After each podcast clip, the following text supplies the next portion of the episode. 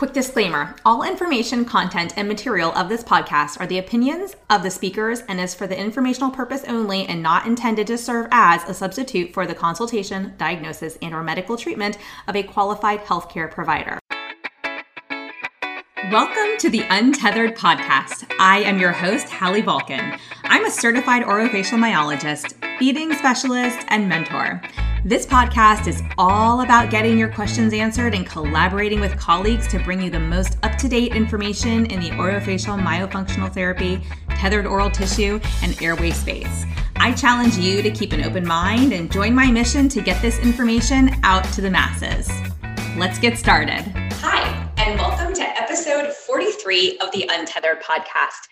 Today, this episode is launching on March 16th, and this is an incredibly exciting day for us because today is also the day that we open up the cart to our Feed the Peds course. We will link that below, but we want to let you know doors are open. They'll only be open until March 23rd. So if you're listening to this episode on the same day that it's actually launching on podcast, be sure, if you're interested in the course, to go join today because we have some fast cart action bonuses. If I said that correctly, fast action bonuses for open cart day is what I meant to say. Um, so, yes, extra bonuses if you join in the first 24 hours for those of you who are serious about joining and ready to jump off the fence. But I want to jump right on into today's episode, which is food before one is not just for fun you guys have probably heard the saying, right? I mean, catchy phrases are a thing. People love them. And I love them too, to be completely honest. But and I do have to say, I have some catch, I have some colleagues who make up some really awesome catchy phrases, and people do this because they stick, right? And I'm always thinking about how genius that is. But we also have to be careful that we are not promoting false information when we are attempting to make these rhymes, right? So when something is not science backed and actually dangerous as a recommendation or say, saying, it drives me up a wall. And this doesn't happen that often, but in the medical field, we have to be careful, right? So when people say food before one is just for fun, it makes me cringe because I know that is so far from the truth. And that's what we're going to talk about today is why food before one is not just for fun and all of the different things that as a feeding specialist, as somebody who deals with tether oral tissues and airway and all of those things and tries to prevent orofacial myofunctional disorders if they're already present from worsening, you know, in um, kids under four and definitely treating them over four. That's where, you know, that's what I want to talk about today is why food before one is not just for fun. So I'm not sure who came up with it, but it's really an awful thing to teach to parents of infants like I said, it's just dangerous on so many levels. And so please stop saying it. Okay, thanks. now, for one, I am not a nutritionist, right? But food before one is, from what I'm told by nutrition colleagues, um, it's to supplement iron, zinc, and other nutrients as of six months of age. And again, I'm not a nutritionist, so feel free to Google Scholar this topic for your own research or talk to a nutritionist who has this in their scope. I have not done training in this space. Um, but I think it's worth just putting that thought in in your head that there are there are different nutritional components to the foods that children should be eating that may not be available in the breast milk or the formula. And so there is a reason to start supplementing with foods at six months of age, even just in minimal amounts. But again, talk to a nutritionist or go ahead and do your own Google Scholar search on that one. I'm also not an allergist, but I do deal with food as a feeding therapist. So I have to be in the know because I have to know about food allergies, environmental allergies that my my patients might be dealing with. Um, and I do read, you know, the research out there, and so I am well versed on the following. Um, I'll share it with you, but I will also link it in the show notes for this episode. Um, NIH, the National Institute National Institute of Health and other sources recommend that we introduce peanuts to babies in the first year of life. So back in 2017, they stated that between four and six months of age, and we'll get to that whole four to six months of age thing later because the AAP recommends six months introduction of solids, but that's to come. Um, just this is uh, the 2017 report, and that was before the AAP updated their guidelines again. Um, so NIH basically said this should be introduced to infants at who are at any risk level, like high risk, low risk, whatever, um, of developing a peanut allergy if they're at risk for that, and in that first year of life. But earlier on, right? They said four to six months. I would say that they, you know, I haven't seen and have not been able to find an updated um, statement from them. So if anybody can find that and send it to me, that would be super welcomed. Uh, but my guess is that six months of age would still be appropriate for those at-risk infants to to um, introduce peanuts to them if they're at risk for developing a peanut allergy for any number of reasons. And they also stated the timing, they did state the timing was more flexible for infants who are not at risk per se, but they should still be introduced to peanuts within the first 12 months of life, right? Between six and 12 months, I should say. Um, but they also said that other solids should be introduced first. Like peanut should not be the first introduction to the child. So, on that front, all foods, with the exception of honey, because that can lead to botulism, are okay to introduce between six to 12 months of age, right? So, all foods with the exception of honey. And these are things that are well documented. Okay. Now, the disclaimer that I made before is that the American Academy of Pediatrics has updated their guidelines in 2019, last year, to delay introduction of solids at four months to six months. And I think this probably made a lot of my colleagues very happy because we agree that six months is a good, it's a good time for them for solids to be introduced. Um, there's a lot of development, not just from being able to support your head, your neck, um, your core, you know, but it, because we can also provide some support, you know, if they're strapped into a high chair um, or another chair appropriately.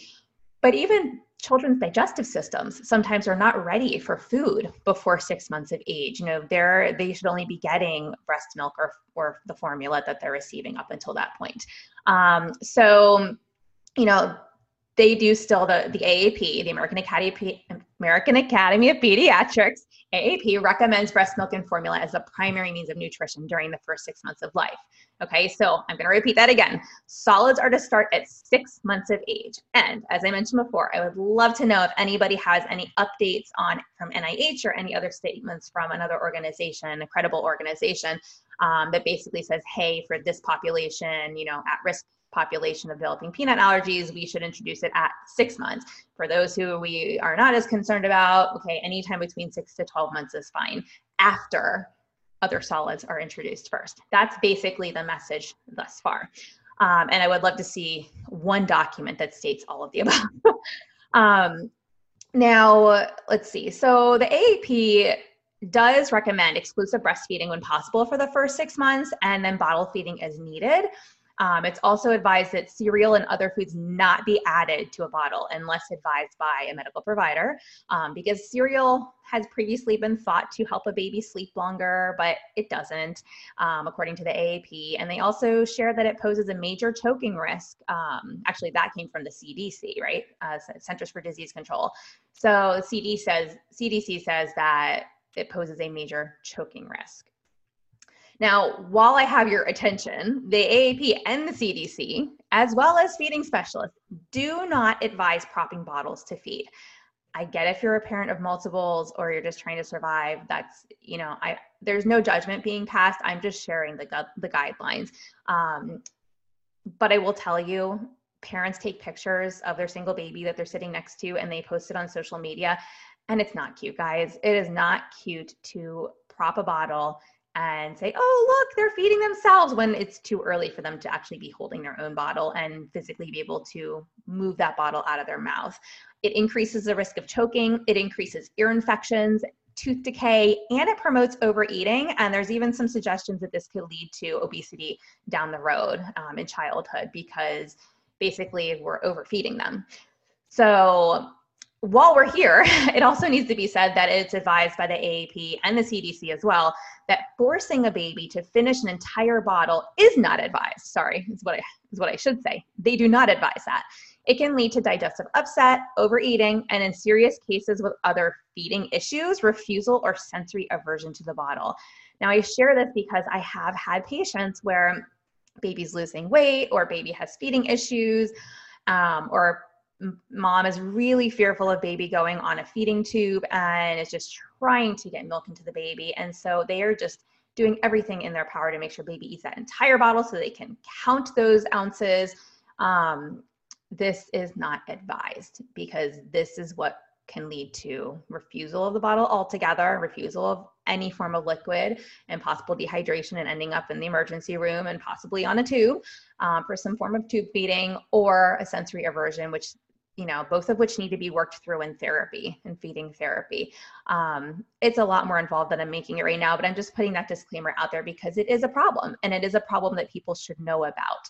Um, because sometimes we do get babies who have digestive upset, who are very gassy and uncomfortable, and nobody's asking, you know, well, hey, at what point of the bottle does baby stop eating? What's at what point of the bottle do they refuse or push away or turn their head away or, or breastfeeding, I should add.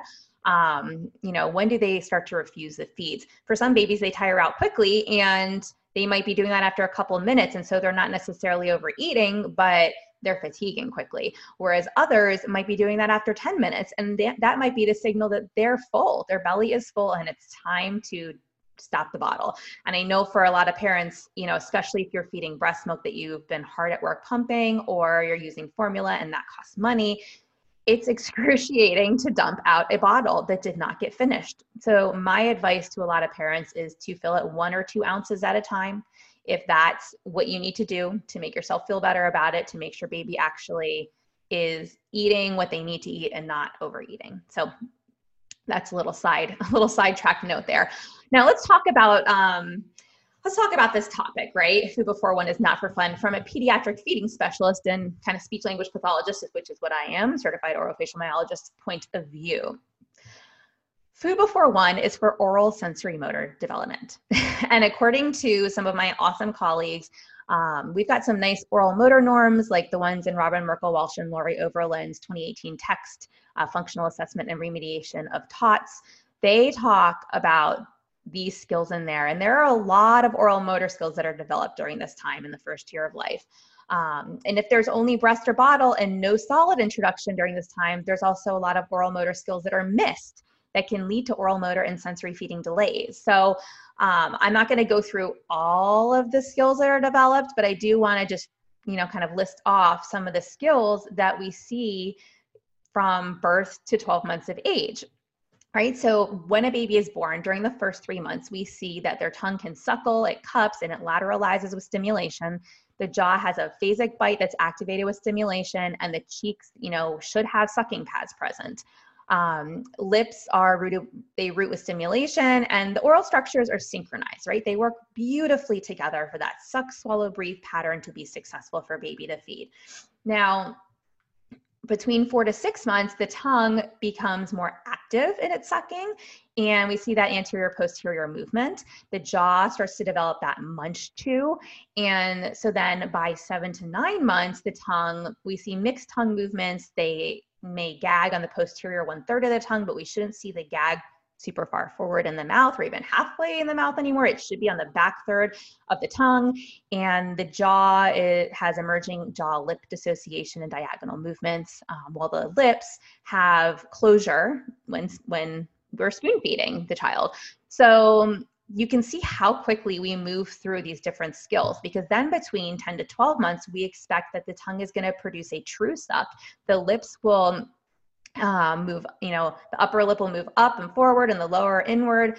Um, jaw, rotary chew develops, cheeks ha- are active during chewing, and the gag is kind of back towards the pharynx, right? Back towards your throat. So you can see again through from birth to three months to four to six months to seven to nine months to 10 to 12 months, you can see how the skills develop. Now, what's important to note is that the AAP used to recommend that we introduce solids during four to six months. And that's the point at when the active suck and that anterior posterior movement and the munch chew come into play. However, once those are in place around you know seven to nine months we start to see that the gag has moved back and the jaw is working differently the lip can close the lips can close during spoon feeding by seven months and so it's almost unfair to expect a child who's under six months to feed and to have the skills necessary, uh, oral motor wise, to feed successfully. Of course, there's always a range of normal, and you'll get babies who can do the seven to nine month skills much earlier, you know, maybe during five or six months of at five or six months of age. And then you'll get kids who are moving a little bit slower, and maybe their seven to nine month skills don't come in until 10 or 11 months.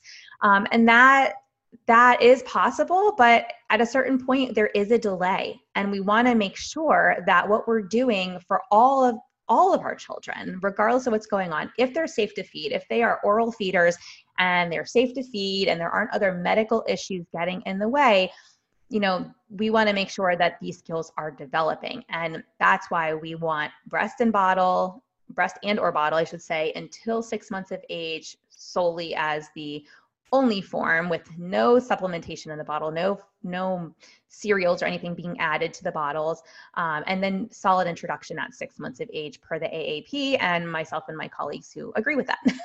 um, now, According to Diane Bahr, spoon feeding, open cup drinking, and the use of a straw and you know a squeeze bottle if needed in the beginning, um, that should be introduced at six months of age. And beyond those skills, feeding continues to develop up through 36 months of age. And it's important to realize that these skills during the first year of life are foundational and they need to continue. They're needed to continue developing later oral motor skills. Like we can't just skip some of these skills and go, oh, you know what? Even though they didn't do X, Y, and Z, they'll be fine later. Because no they they have to develop these skills in order to feed properly. And when they don't that's when us feeding specialists see them land in our office.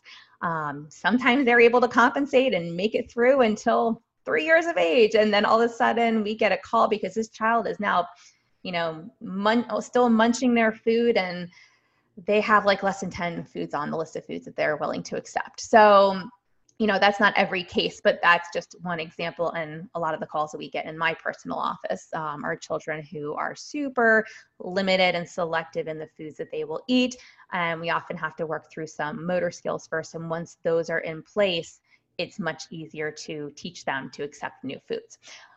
Uh, because sensory, you know, this is the one thing that I learned, not one thing, but one major thing that has stuck with me from the first course I ever took with Lori Overland was that we can't tease apart the sensory and the motor systems the way that a lot of people teach that. So the sensory motor system is basically like one intertwined cohesive whole in a sense.